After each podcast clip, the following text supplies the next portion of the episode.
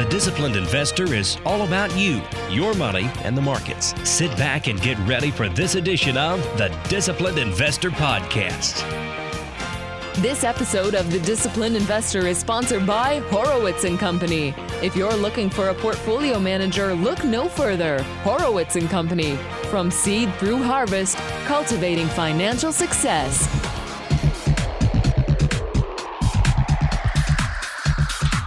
Peak inflation theory shot to hell. So much for the experts. Rate hike probabilities, well, now include a 25% chance of a 1% move. Rail strike narrowly averted, and our guest today is Ross Gerber from Gerber Kawasaki. All this and much more on episode number 762 of the Disciplined Investor Podcast.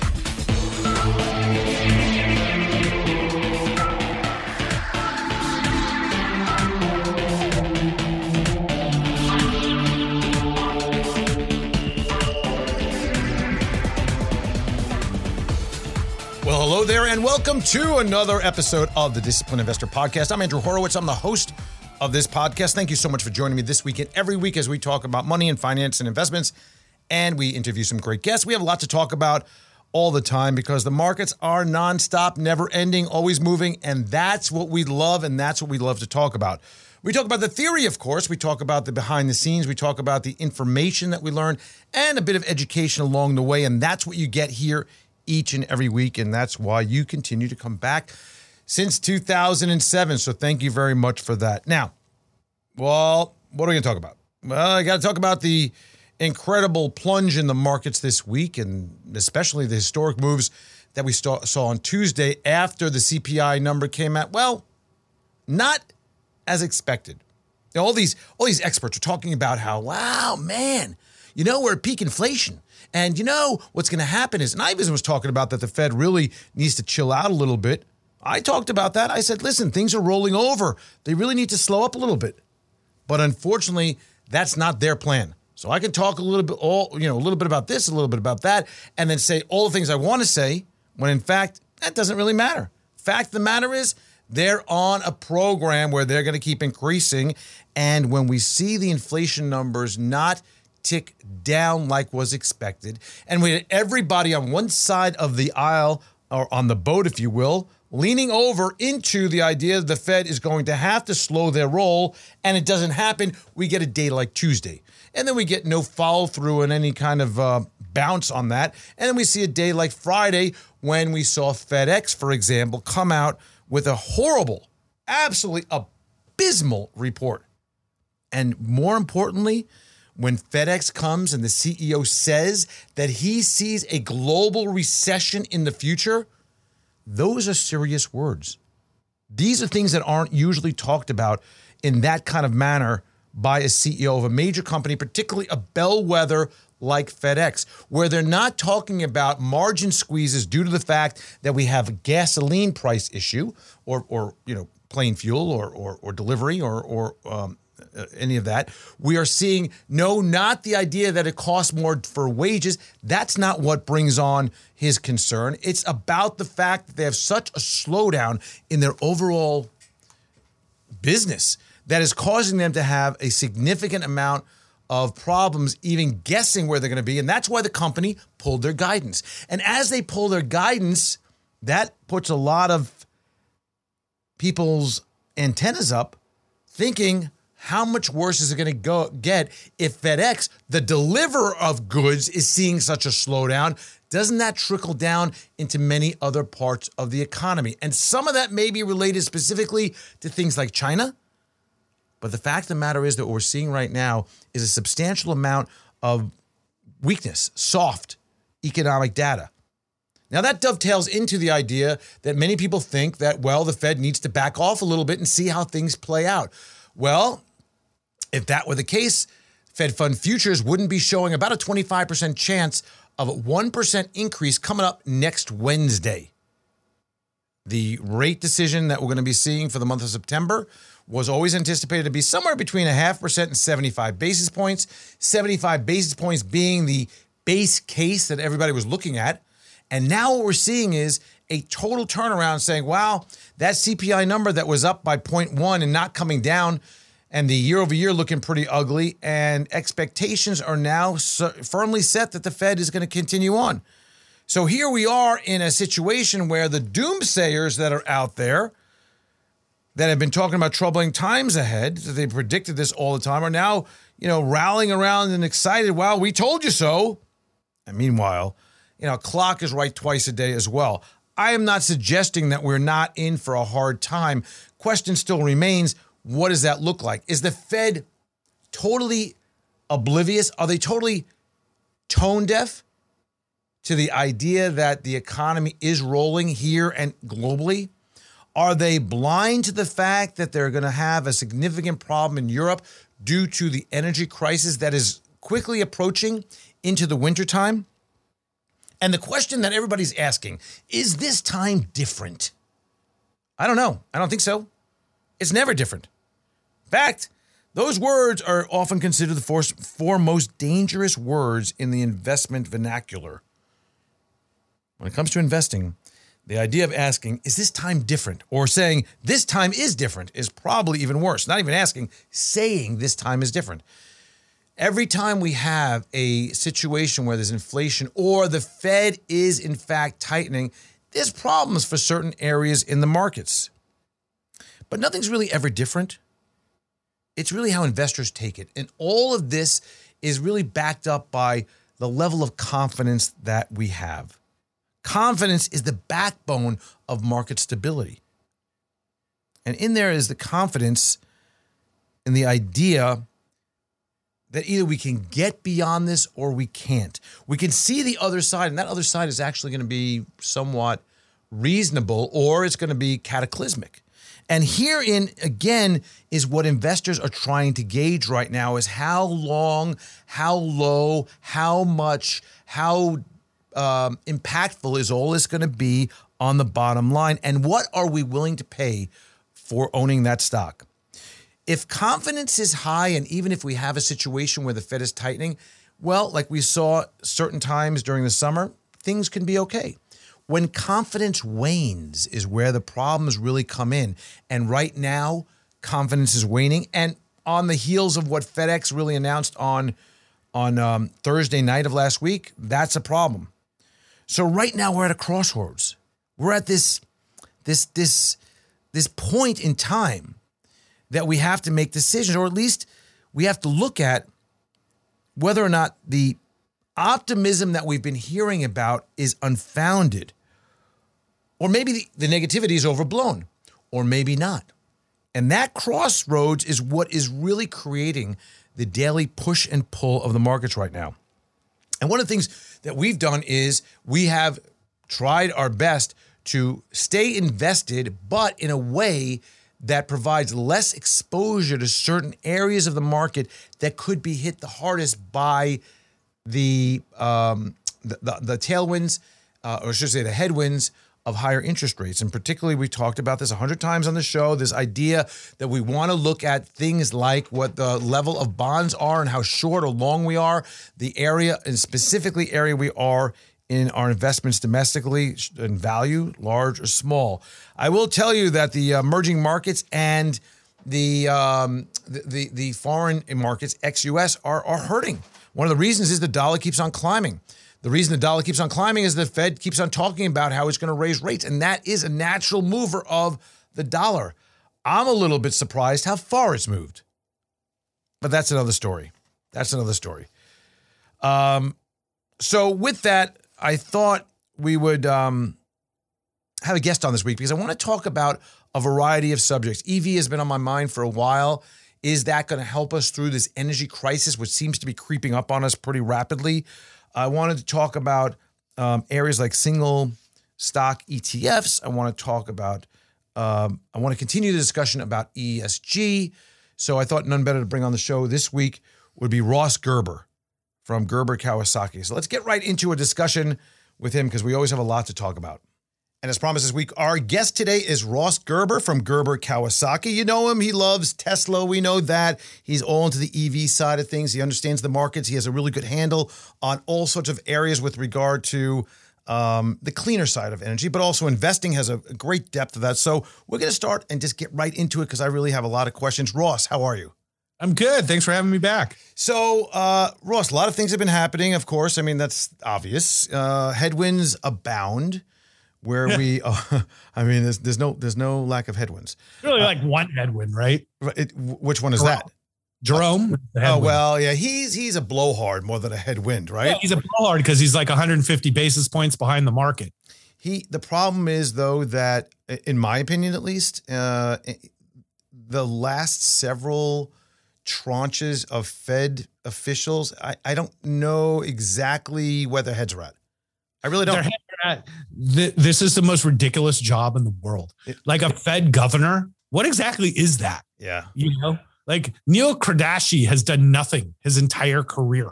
You know, he lives in California and somehow he's head of the board of the Fed board of Minnesota or something. You're talking about the bold little guy that was the second in command to... I got fired from PIMCO because he couldn't succeed. The guy who tried to be governor couldn't succeed. Guy who needs attention so bad used to be the low interest rate guy, and now he's the high interest rate guy. That was a weird switch. Yeah, it was a really weird switch because he was like the dovish Fed guy. Right. That's actually why I liked him in the past.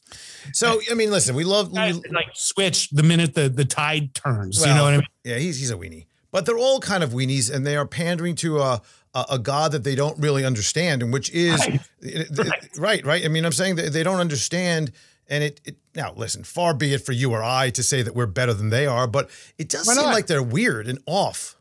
I think people who work for the government make a choice, and they made this choice for a reason. Okay, Jerome Powell, if he was so good, he'd be making millions a year, like guys like me. You know what I mean? Yep. But he's not, so he's working at the Fed for $180,000 a year. Think about it. Right. If you're so good at finance and you're going to be working at the Fed, is it some honorable job that you get to tell your kids you were head of the Fed? I mean, my kids would be like, what the hell is that? You know, if I was head of Disneyland, they'd think I was the greatest person on earth. You know, if I was JPEG, I said, hey kids, I just got voted to the board of governors of the Fed. They'd be like, Dad, what the hell is that? You know, like, it's nothing, son. It's nothing. So I think the Fed is a group of people who want attention and power, like major financial investors. And the way they do this is through getting power through the government.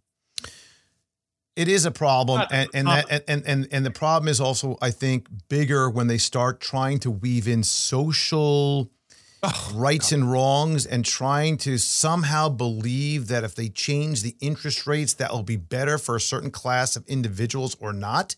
Yeah, like it's going to help out an underprivileged area in Idaho by changing interest rates or adding liquidity through quantitative easing. It's insanity.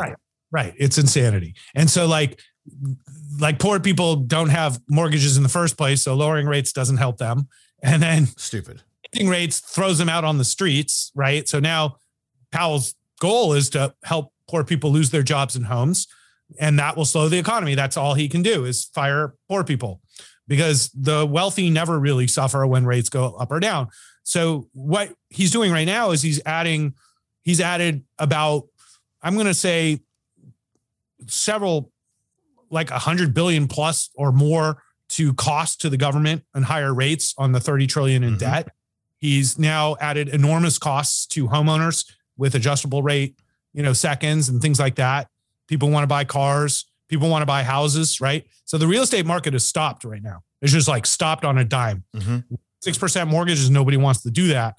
And like, so Powell and them aren't looking into the future at all. They're looking at August CPI data. Like that's like literally irrelevant at this point. You know, there was a famous, I think there's a famous line from some old like 70s or 80s sitcom. Don't get me started. You know what I mean? It's like the idea that we have raised rates in such a dramatic way and how markets are now focusing in, because that's what the Fed did, right? They specifically said that we are now going to be watching market conditions and all that. And now when we see a CPI number that comes out hot like it was earlier this week and markets implode to in near historic, right? As a matter of fact, that day I tweeted out what the halt levels were.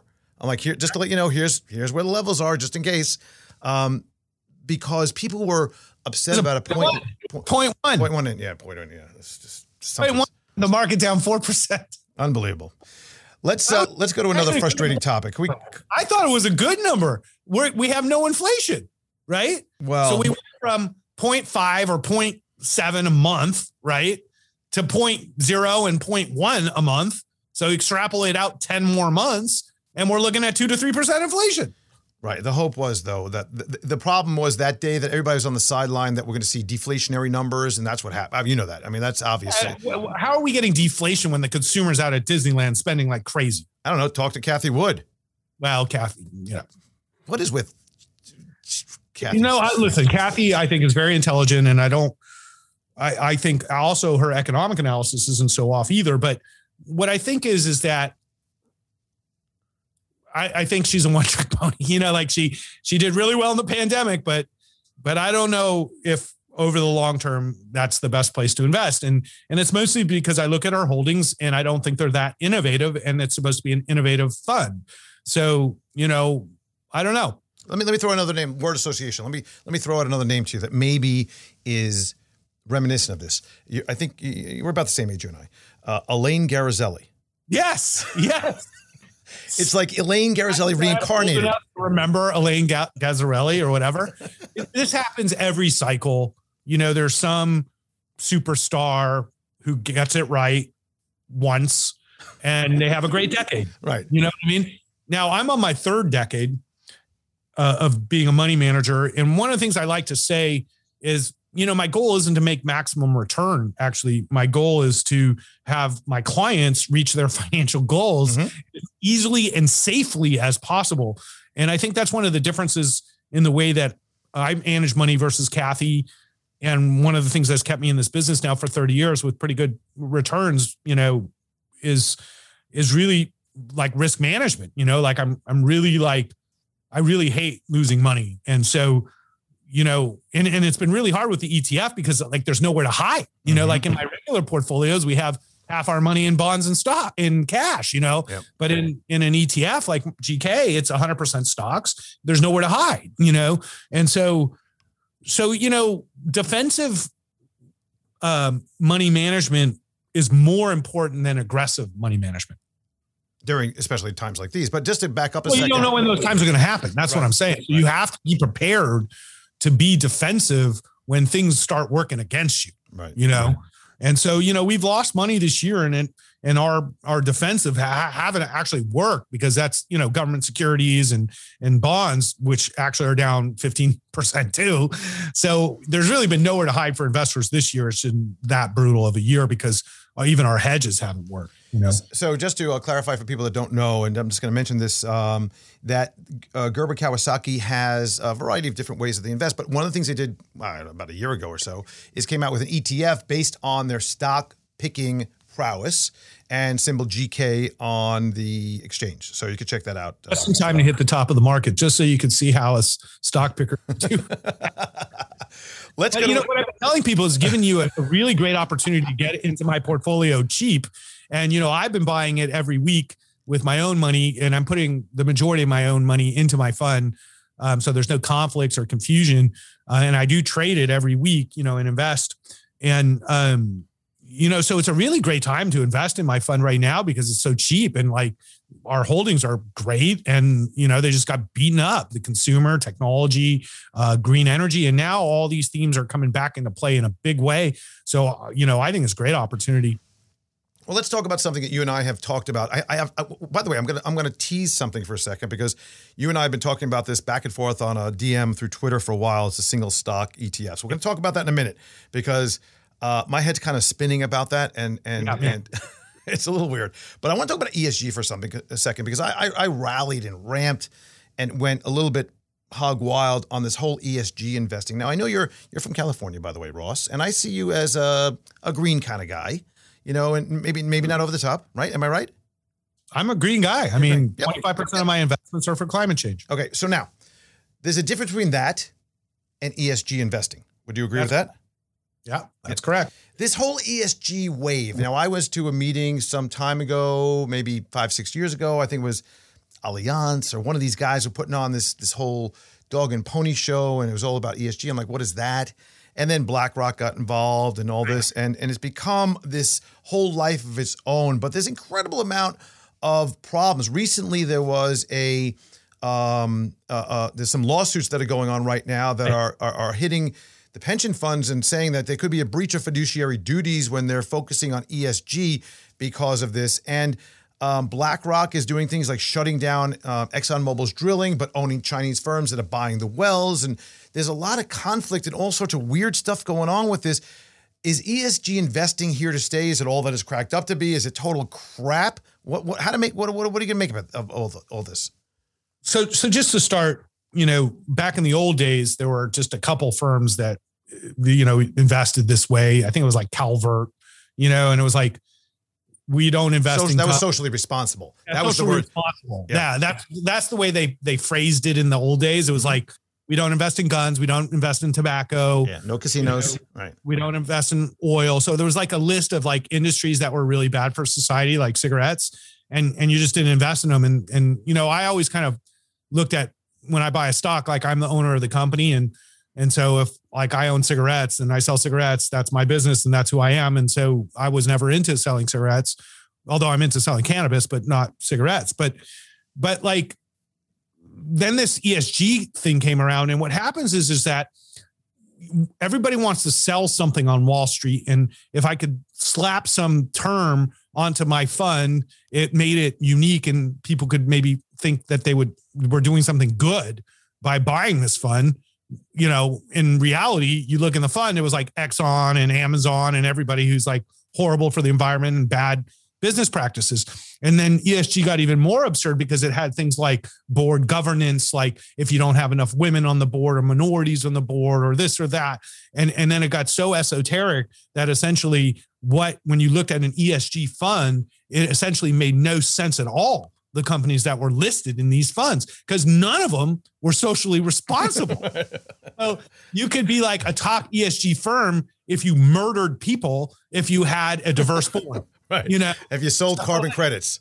So like, yeah, exactly. So like, so as long as you had a diverse enough board, you could sell poison to people, and it would be in an ESG fund, and that was okay. And so what happened was, you know, so. My entire career, I've been what I consider an activist investor, where if I own a company and they're doing something I don't like, I go on TV and I talk about it and I try to force management to make better decisions, you know? And if I really don't like what they're doing, then I sell the stock, like Facebook, let's say. And so, and then I go on TV and I say, Facebook sucks, you know, like I do every day, because I think Facebook is like modern cigarettes. And I think they're doing a horrible harm to society. Menthol, and I think, menthol cigarettes. Yeah. I think actual cigarettes are probably better for you than Facebook. And so I'm not kidding, actually. I've never been a big fan. I use it for one purpose only. If you look at my Facebook feed, it's got my podcast that goes through there. That's it.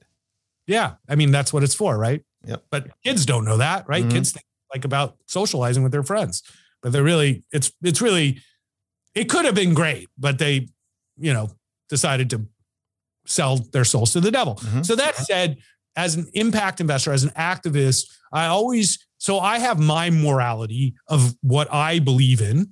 And oftentimes people can consider it hypocritical because I don't believe in religious morality.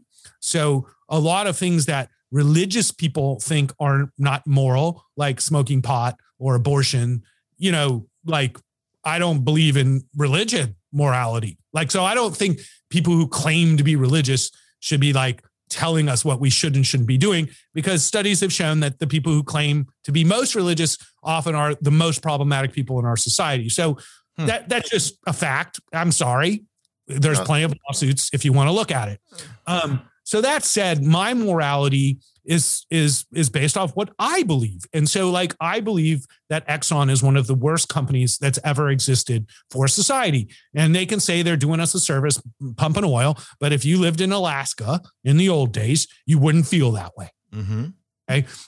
Exxon Valdez was one of the worst disasters in history. And it was a complete avoidable disaster based off greed, as is typical of oil companies. You know, we invested in some oil companies back in the old days because back then we needed to get production up. And I thought it was a national security issue. And I started dealing with some of these oil companies like Energy Transfer. And then they had that whole thing with the Native Americans and the pipeline. And the way they handled that was so horrible. And then we ended up selling our stock and losing money. And I was happy to move on from that horrible business, the pipeline business, where the types of behaviors that the oil companies and what they'll do for money is just like, horrible. So I don't want anything to do with the oil industry. Now, I'm sure there's some great people in the oil industry, and I'm not trying to say everybody's bad, but it's just not where I'm investing. On top of the fact, it's destroying the earth. And on top of the fact, I think over time it's going to be obsolete. And so it's not going to be a great investment anyways, nor has it been a good investment over the last 5 and 10 years anyways. I mean, I agree with you. The last part, especially, I agree with that. I mean, I agree with the fact that the obsolescence of the fossil fuels is a problem. Listen, I'm still, my ears are still ringing from 2007 when Goldman was predicting peak oil and we were running out of oil. And then all of a sudden, I don't know what happened since then. I mean, what happens is there's plenty of oil. It's like a miracle. But going back to the ESG thing, so like they created this term and they start slapping it on whenever they feel like it. And that goes back into your issue. Like, okay, so BlackRock says, Exxon, we want you to invest in renewables, which is actually a good idea for Exxon. But then they buy like Chinese companies that are like destroying the earth too. And people are like, well, you have this like hypocritical double standard. And that's absolutely true at BlackRock. But it's the same thing with companies that do, like, for example, it's all about money. We know that at the end of the day, listen, you and I are, it's at the end of the day, it's about money. That's what we do. Okay. Well, you know, Philip Morris buying Juul, and that was, look how that turned out. That's right. That was a disaster because Juul was supposed to be so much better for you. I was very happy with that outcome. Oh, it's horrible. They deserve to lose all that money. Yeah, of course. That was the stupidest decision ever. I mean, but it was also super, super horrible to like addict a whole new generation of kids to nicotine. It just was super horrible. It was interesting. The lawsuit said that they could no longer do like utilize cartoons and targeting 13 to like 18-year-olds. I'm like, what? How is that even? How did that happen? I mean, in the first place. But well, I'll see how it happens. Businesses just go out and do stuff. And by the time the government can like do anything and stop it, it's like already out. Yeah. So ESG investing. So would we agree that this passive activism, quote unquote, that is being pursued as an investment thesis is somewhat overdone? Not overdone. I think it's almost like a fraud. Yeah. I'm glad you said that because I believe that as well. I believe there is some quality. I think you make money. Okay. I tell this to my staff. People come to Gerber Kawasaki. They're not like, oh, Ross is cute and he's nice, so let's invest with him. You know what I mean? Oh no, like, I don't know. I thought that's why they came to me. I'm trying to make people money. What I tell clients is that I can't guarantee that I'm going to make you a lot of money. I can't, but I try very, very hard. And that's what we sell, is that we work really hard at it, you know? And hopefully we'll be successful, but there's no guarantee that what I'm doing will work or not work. But there is a guarantee that I will work really hard at making my clients money. And I think that that's why people invest. And so when people would say like, why don't you invest in oil and let's say like, you know, guns and tobacco, part of it is moral. And part of it is, I just don't think they're good investments. You see what I'm saying? Yeah. So it's interesting. I'll tell you something, in our quant model that we run here, the first time in a very long time. As a matter of fact, I can't even remember because we have a growth component to this. We got a bunch of oil-related stocks in there, which I found fascinating. Usually they don't make any of my screens ever. So something's going on right with them right now. And obviously it's the move from negative 40 on price of oil on the way up. But I get it. I understand what you're saying. It's different strokes for different firms. Like, it's a great time to invest in natural gas right now, you know? Yep. And like, I literally look at investments that I would love to buy and I just don't because I don't want to be in that business, but boy, it's a good business right now, especially like natural gas terminals, natural gas shipping, you know, like my basic premise is Russia is going to be cut out of the energy markets. There's plenty of other players to fill the void and it just takes time to set that up. And that's what's happening now. So like I met this guy who lives in Qatar and we were talking, and I've never met happier people than the people of Qatar. Do you know why? Because they have all the gas, but right? Not only that, no, there's more to that. And the people there, it's interesting. You are, once you get your own entire, it's part and parcel of living there. You get like your own staff, you get your own allowance. Yeah. It seems like a great place to be born. They have all the gas, you know? Yeah. Yeah. Not bad. Good to be in Qatar. Yeah. And meanwhile, I'm in Laguna Beach. It's my neighbor in Laguna. And, you know, on the ocean And he's got like 70 people in his house. I'm like, what, you bring your whole like village? Yeah. And he's like, yeah, it's 132 degrees in Qatar right now. Exactly. I was like, yeah, you want to talk about climate change? Yep. The gas dealer, you know what I mean? Yeah. Let's talk about one of your favorites here. Let's talk about Tesla. Now I got a little bit of a, I got some bones to pick here. Now I know you love Elon. Let's just get that straight. Okay. No, I don't love Elon. You don't really? I love Tesla. I thought you were a big Elon junkie. I'm a big fan of Elon. I think he's a genius. Yes. Love is not the word that comes to mind when I think of Elon. Respect. I love Tesla. That's different than Elon. So Elon's a very painful character. He's a very painful character. This whole Twitter ordeal, by the way, is really throwing me. This I got to tell you, I've been really breaking on him with this 420 thing. All right, I know that people like to smoke pot and get high and all. I get it. And 69 is kind of, it's almost like childish. It is childish, and I love it. You love it? Why do you love it? I'm a child. Listen, you know, when you get old, I think the whole quest in life is to feel how you did when you were a kid. Like my kids are 6 and 10. They're the happiest things I could ever imagine. Mm-hmm. Doesn't matter what the stock market does to them. Doesn't matter what something costs. Doesn't matter about any LGBT issues. Don't matter to them. You know what I mean? They're just out to play every day. And I think we have this quest to feel that way for the rest of our lives. And so we hold on to these childish things like fart sounds in the car or 69 jokes or 420 jokes because it makes us feel young, you know, and that's the appeal of Tesla. And that's what I think a lot of people in marketing or who don't understand marketing don't understand. And why my company is successful is because we appeal to younger people.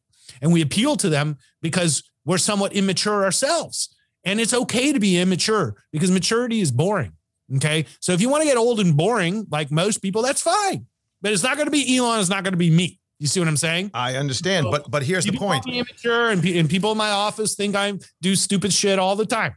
Okay. I get it. I get it. But here's the point. Here's the point. I do tequila shots and talk about Tesla. I know that. I've seen it. I've seen it done. I've seen, you know, and you have your Gordons and all your little tidbits that you like, and people love it. I get it, but here's my point. There's a difference in my. I'm not trying to be Mr. Tight Collar. That's not the point, because I'm not that way. I'm not saying you're wrong, but this whole thing about it's almost like 420. It's like, first of all, between me and you, I don't think he really gets high. He doesn't get high, right? It's clear that Joe Rogan show was embarrassing, right? So I think it's a culture thing, you know. Yeah. So when he talked about 420 secured, when he came with 5420 on Twitter and other things like that, I just wonder if it was, I don't know, something weird about that whole thing. But let's get to the bottom line on some things about Tesla. Leaders in EV, of course, and all sorts of different genres and things, everything about it. Now, reality check. Oh, by the way, another reason I was thinking about you this week. I was leaving a Wawa gas station. Oh, I miss Wawas. Leaving a Wawa gas station, and there was a charging booth there, right? And some guy's in a Polestar. I never saw one before, right? I never saw the new Polestar car. I'm like, oh, look at that. Interesting. I'm like, oh, he's backing into that spot there to get charged. I'm like, oh, there's big poles there. I hope he has some kind of like backup help or whatever. Wham! Slammed right into the concrete pole with his car. Stuff. But you got Polestar coming out. You had the Nikola fraud, of course. We have Ford. We have all these other companies. Now you got a variety of other names that are out there. Clearly, it would take a long time for them, number one, to take the lead in any aspect when it comes to EVs. Number two, there's so much legacy costs with these companies, the Fords, the GMs. You know, they have more people on the books working that are not working than are working. That's a huge problem. So not to mention the dealers. I don't know if you saw the Ford news that they sent the dealers the thing saying, if you want to sell EVs, you're going to have to change. Really? Why? What'd they say? Oh, because the dealers are like gouging people. So they'll get like a Ford Lightning and it's supposed to be like 65K and then they'll tack 20 grand on the top and people will pay it. And then they're all pissed off at Ford because they're like, I'm getting gouged by the dealer. But Ford's like that. We have no control. And so this has been a big issue. That's my issue with Ford. I got in a big fight with them earlier when I tried to test the Mach-E and they tried to put a $5,000 surcharge if I wanted to buy the car. And so I started tweeting about it and Ford got all upset at me and I got all upset at them because I said, it's a bunch of crooks running your dealers. That's right? True though. And so what's happened now is this has become a big bone of contention because the dealers want to sell ICE cars, make their commissions, and service them because the cars fall apart. But the problem with EVs is that they don't actually fall apart. And so you don't really need to service EVs. And so these dealers are like, wait, we make all our money on service. And so this isn't good for us if they start making good EVs.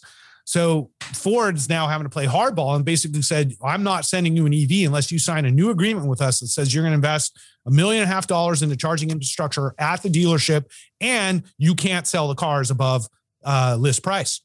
Mm-mm. That is a problem. My friends, that's not only for the EVs. It's for other cars too, the old legacy cars, if you will.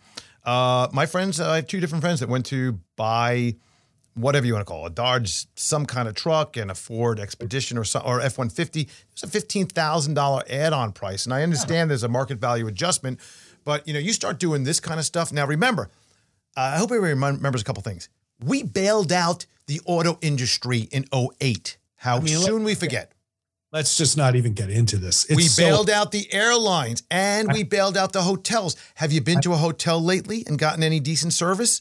And the prices and the ability and the airlines, the seats are smaller than ever. And we bailed them out. And by the way, now they're under investigation of possibly using the airline bailouts to pay for the retirement of some people in packages to let them go during the time when they were laying anybody off. So now they can't find people to hire. Yeah, but the problem is they're going to have to be aware that the next time this goes on, maybe not such a bailout's going to be in the future. Honestly, the airlines should just be nationalized. They're such badly run companies. Terrible. So EV. So back to Tesla for a second. When's the truck coming out? Is it coming out?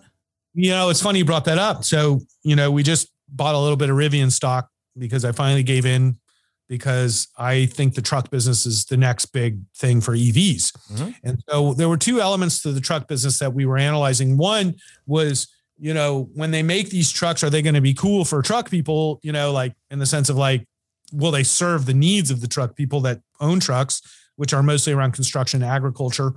And then secondly, would truck people think driving an EV is masculine enough for them? Because this is mostly a male dominated group, right? And so there's this sort of thing about the Ford F-150. It's like, Ford tough, and it's like, if I start driving around this green vehicle that Ross would drive, how tough am I if I'm a rancher, right? Mm-hmm. So I was worried about whether construction workers and agricultural people would think the truck is a floozy.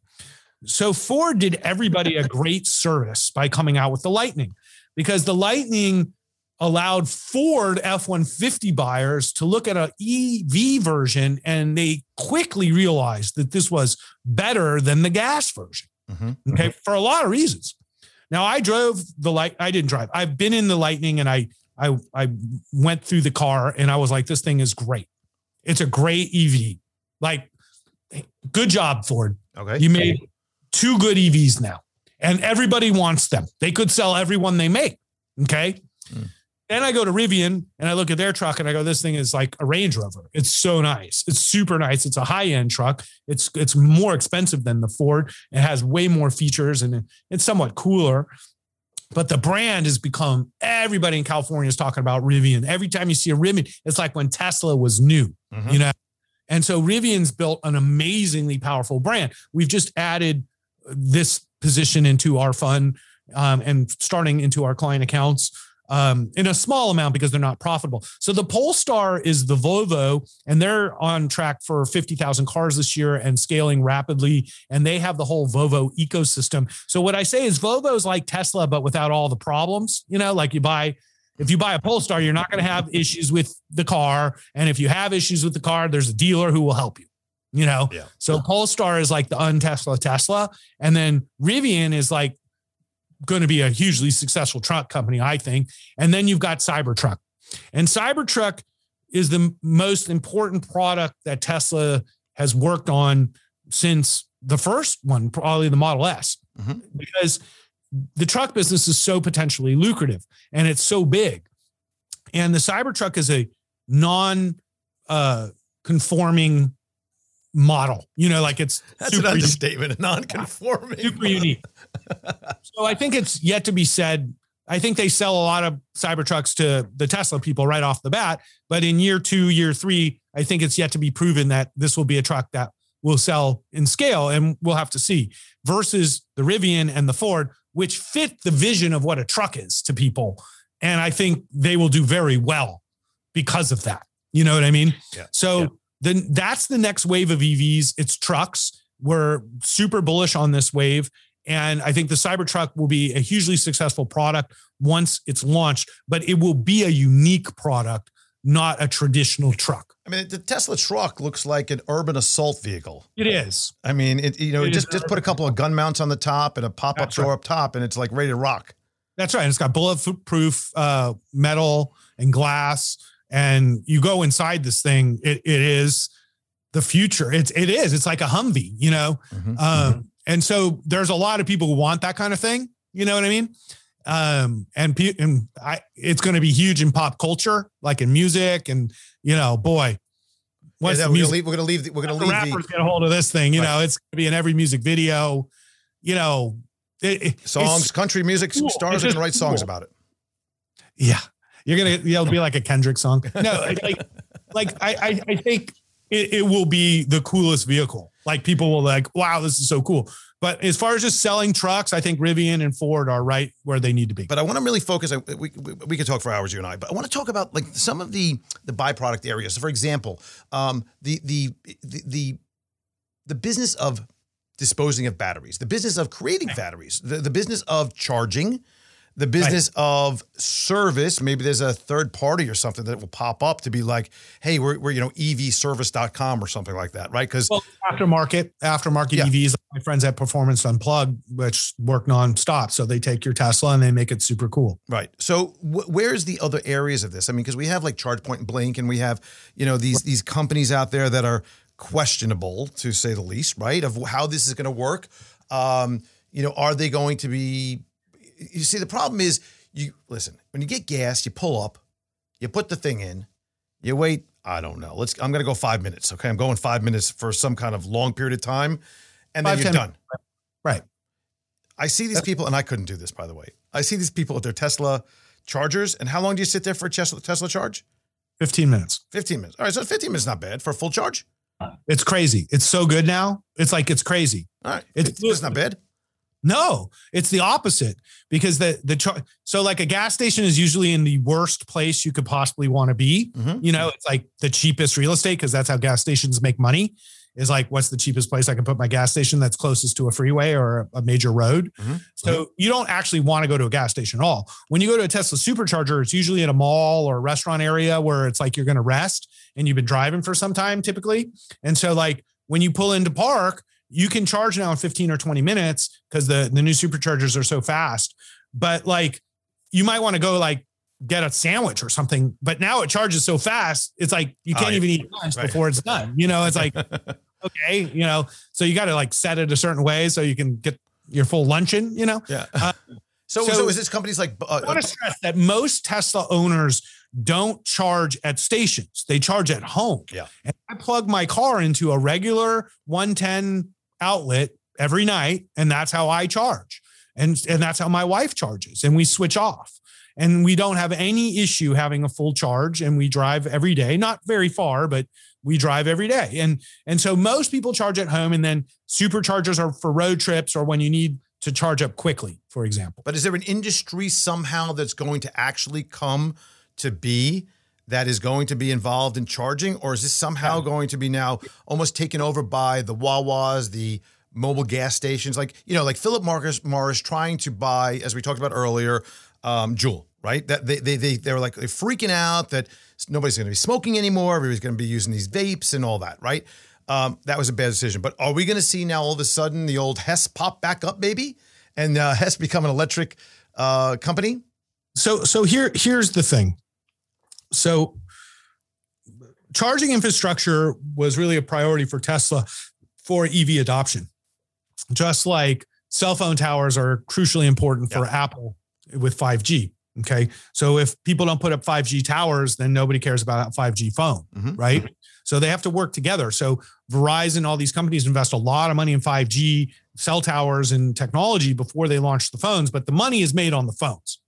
Okay. Right. Yep. The cell phone towers make the money on the rent, but Verizon invests a lot of money because they're selling service for, I don't know, $150 a month or $100 a month. And it costs them nothing once you're signed up. Right. Yeah. And so like Tesla had a huge incentive to build the supercharger system to sell Teslas. Okay. But now it's switched. And so what's happened is people are looking at charging as like, this is some great business, but it's not. It's a great business if you sell the cars. But what Tesla has done is they've taken not a great business and turned it into a great business. Okay. Uh-huh. And scale.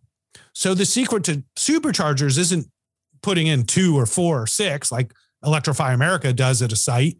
The secret is what Tesla's doing now, putting 176 in one station using solar and batteries to charge and power this thing. And all of a sudden you have this gold mine because your cost of energy is almost nothing. And everybody's filling up paying, I don't know, 20, 25 cents a kilowatt hour or whatever. And charging's a profit center for Tesla now. So I tweeted Elon about this because I've been doing work on charging centers and I determined that Tesla is the best opportunity in charging. Yeah. Well, especially because they rolled in the solar company. Yes. And they created the battery, the wall. And they have like 28,000 chargers already. Right. And like everybody's using them. And now see, Tesla's in the best position they've ever been now that this law passed. Okay. So Tesla just applied for all these credits for charging stations and they're going to add charging for non-Teslas to the charging stations now. Mm. And this allows them to get the government money for these things. So Tesla is going to be serving all kinds of EVs pretty soon. And because Elon doesn't think small, they're building 150 chargers in a station now. Or in an airport for that matter. Yeah. I mean, think about a gas station with 150 pumps. Right. Like that's insane. And then he's putting like a restaurant here in Santa Monica. So like you can pull into this thing in Santa Monica. It's like a social club. You know what I mean? Mm-hmm.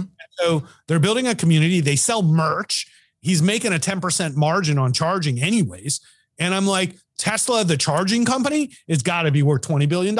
So now is he going to sell the whistle and the flamethrower and tequila at the charging station? Exactly right. All right, just checking. Exactly right. And you own all of those. Right. Not the flamethrower. I'm sad I didn't buy the flamethrower because it works really well. But, I have kids and, I should have bought that, too, because it looked good. I do a lot of sous vide cooking of steaks. That would have been good to crisp up the steaks after the fact. It's really cool, like at a party, too, like if you want to light a cigarette. Yeah, like check out my flamethrower. Let's finish. It works. Like it works really well. So it's like dangerous kind of. Yeah.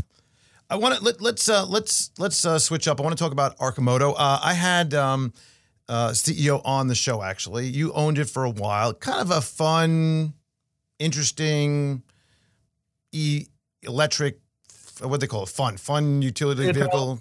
Yeah, it's a small EV. But you're out, and I think, if I'm not mistaken, isn't the CEO stepping down? Yeah, that's why I'm out. Oh, okay, gotcha. So that could be a catalyst for good things, actually. We saw that with, like, for example, Google. Put some guy from Nikola on the board. Oh, did they?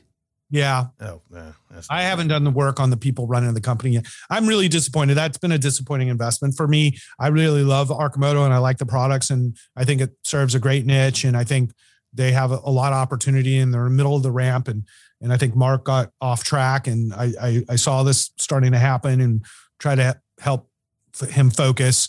And, I think he has some personal issues that he's dealing with. So I wish him luck. I think he also got a little bit, if I may, from what I could see, he started to think that he could be another Elon to a degree and started doing some weird tweeting and started to get involved in all that. And I was like, well, I don't even know where he's going with this. I think that was from more a marketing perspective. And I encouraged this too. CEOs need to build personalities around their brands. And ideally, Mark is a good personality, unlike Bob Chapek, who tries to get everybody excited about Disney and people boo him, Yeah. So Mark was a great brand ambassador. I didn't really have a problem with that. I think the issue is you're a CEO and you have a job to do and then your job is scaling. And I would call him and I go, you're making 6 a day. That's ridiculous. You need to be making 60 a day, Yeah. And like Elon would like sleep in the factory trying to get to 60 a day, let's say. And Mark wasn't. And he was driving around in Arcimotos trying to drum up business, but he wasn't making Arcimotos, And they're still not making a lot of Arcimotos. And And so when he got off track, and obviously I've lost money, it wasn't a big investment for us, but we lost some money. Yeah, I hear you. We move on until I'm convinced that management and the financials of the company are a little bit troubled now too. So they need capital and they need management and they've got this great business. And if I was like wanting to run an EV business and wanting to spend, 25 or 50 million, I would just buy the company and run it. Yeah. But that's not what I do.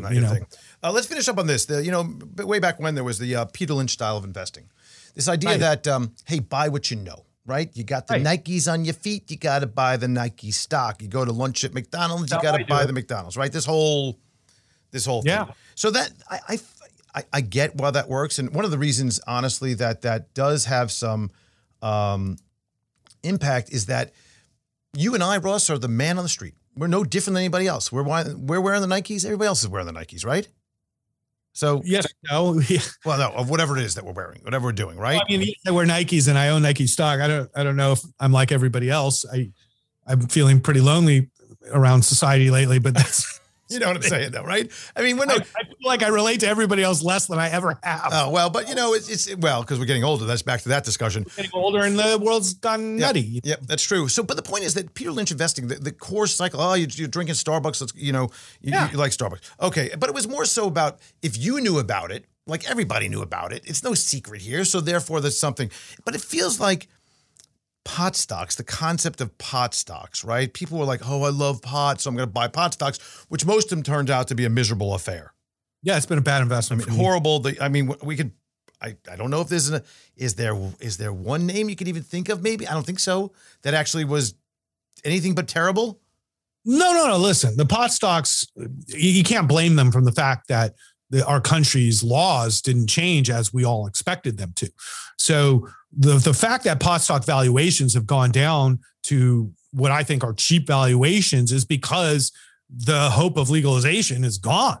And so the premise that we had with pot stocks were that these companies are operating in a legal environment, let's say here in California, and they're very good, well-run companies, but with federal legalization, it will take away such barriers of difficulty for these companies that their margins would double, and then they would be able to list on stock exchanges and finance their businesses like other U.S. companies, and that these businesses would then be in a much better position to grow and succeed. Okay, that was the premise when we invested in cannabis, let's say before Biden was elected. And those stocks rallied tremendously on that hope, but it involved legalization. Now, legalization seemed like the easiest slam dunk for me, win for Biden that could ever be, but Biden doesn't like pot. Okay. So he shouldn't be smoking pot. He's not, well, I don't know if he should be. No, I mean, he should not. Boy, I don't know if that's a good idea at all. Slow him up. Slow him up a little more. He's smoking more pot, not Democrats, but what's happened now is legalization doesn't seem to happen. I sold my stocks because I lost money and the premise was these margin improvement and legalization and access to capital. And that's not happening. And now what's happening is it's hard for cannabis companies to finance themselves, that we've got just a ridiculous amount of regulation and laws around operating. And so these companies operate profitably in a very difficult environment, but it's sort of like, it's hard for them to raise money and expand. And so now they're kind of stuck. It seems to me that about consolidation. Yeah, I was going to say there needs to be a giant roll-up. You remember the old days of waste management roll-up with Wayne Huizenga or Blockbuster that bought every video store because he couldn't have the single video store in the corner competing against the other small chain that was a big up against the bigger chain. It seems like a roll-up of this industry would be a really smart move. That's exactly what's next. Yeah, I think so. So coming to like Green Thumb, really well run, and let's say they're like $3, $4, $5 billion company. And then you got like TerrAscend, which is also really well run. And it's like 600 million.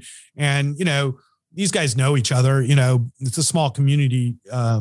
The different CEOs. And so, it would make sense. Now there are also competitors in many of the markets and there's lots of different politics between different players, but at this point it would make the most sense to see that happen mostly from a financial perspective to protect the financials of the companies. But you've got to be a cash flow positive company to be worth buying, because the last thing a pot company needs is more debt. More bleed. hard to finance, and now rates are going up, right? But on the other hand, the demand for cannabis is off the charts. The good stores have been really successful. The typical cannabis store does, let's say, 5 million plus in revenue or more. They're worth, you know, anywhere from 15 to 25 million each, you know, so you can extrapolate out values, and there's great value in investing in cannabis companies right now. But the reason why we're not is we don't see the catalyst for, other than this roll-up potential for legalization. But it's absurd in this country that something could be legal in almost every state, but not federally legal. Yeah, and especially, I don't smoke pot, just to let you know, that doesn't agree with me anymore. The early days, one thing, but it doesn't do it for me. So anyway, but the point is, I have no problem with it. A lot of people are just doing like these CBD gummies before bed, like my mother-in-law, you know what I mean? It's like, it's not just about smoking pot. It's about, there are some medicinal benefits to THC and CBD. Right. No, I hear you. But you sleep well, so you probably don't. Yeah, I sleep very well. But the thing is, you know, and you just look at the absurdity of standing around a room of friends and everybody's got a full drink, full of alcohol, and the differential of, oh, that's okay. I mean, obviously, that's okay, you know. And I'm not even bringing up anything obscure. This is, I mean, it's one-to-one to me. And that's okay, and that's socially acceptable, and you could be honestly drunk. And the whole purpose of drinking, don't give me the crap that you like the taste of gin. I mean, come on. You know, I mean, you know what I'm saying? I'm still recovering from when I was 17. Right. Oh, I love Jägermeister. Give me some more. Give me some more. You know, mine is extremely valued about sort of the hypocrisy of our societal expectations. But in California, we don't have that. In California, you can pull out a joint anywhere and smoke it, and everybody wants to join you. Yeah. We're in Miami where you're not supposed to, but they do anyway. Listen, we're going to end it there. Miami's part of the hypocrisy, right? Of course. Like everybody's supposed to pop, but then it's like, oh, we don't want high THC weed, you know, DeSantis, you know, it's like, whatever. Right. No, we're okay with cocaine everywhere. That's fine. We don't want strong weed.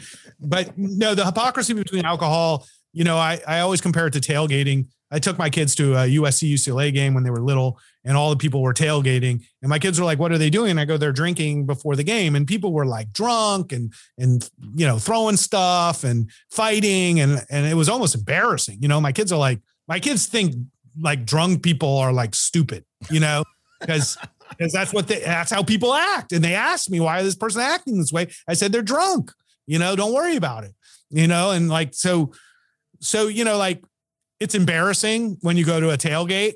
You know, it's like with kids and try to explain what adults are doing with alcohol, you know, but if you pull out a joint in the tailgate and you start smoking, everything stops. Everybody's staring at you. Right. Like you're smoking a J in front of a kid. Yep. I'm like, you got half naked fat men rolling around in mud, you know, with alcohol everywhere. And you're worried about me smoking in front of a kid. Right. That's going to warp a kid's barn much more than smoking a joint. Oh, my kid. I took him to one football game. I had to explain it for like a month what people were doing at these tailgates, you know? That's funny. Ross Gerber and Kawasaki. You could check out everything on the show notes about where to find Ross, understanding more about his ETF and understanding about what he does. Great guy. I appreciate your time. As always, a wonderful discussion with you, Ross. I appreciate you coming on. Yeah, thanks for having me. I appreciate it too. All right, buddy. You know, as I just hung up, I realized something. We didn't even get to the discussion about single stock ETFs. We'll have to do that another time. But nonetheless, very interesting, insightful, and I thought entertaining discussion with Ross today, as we always do have a great opportunity to speak and talk about some fun things.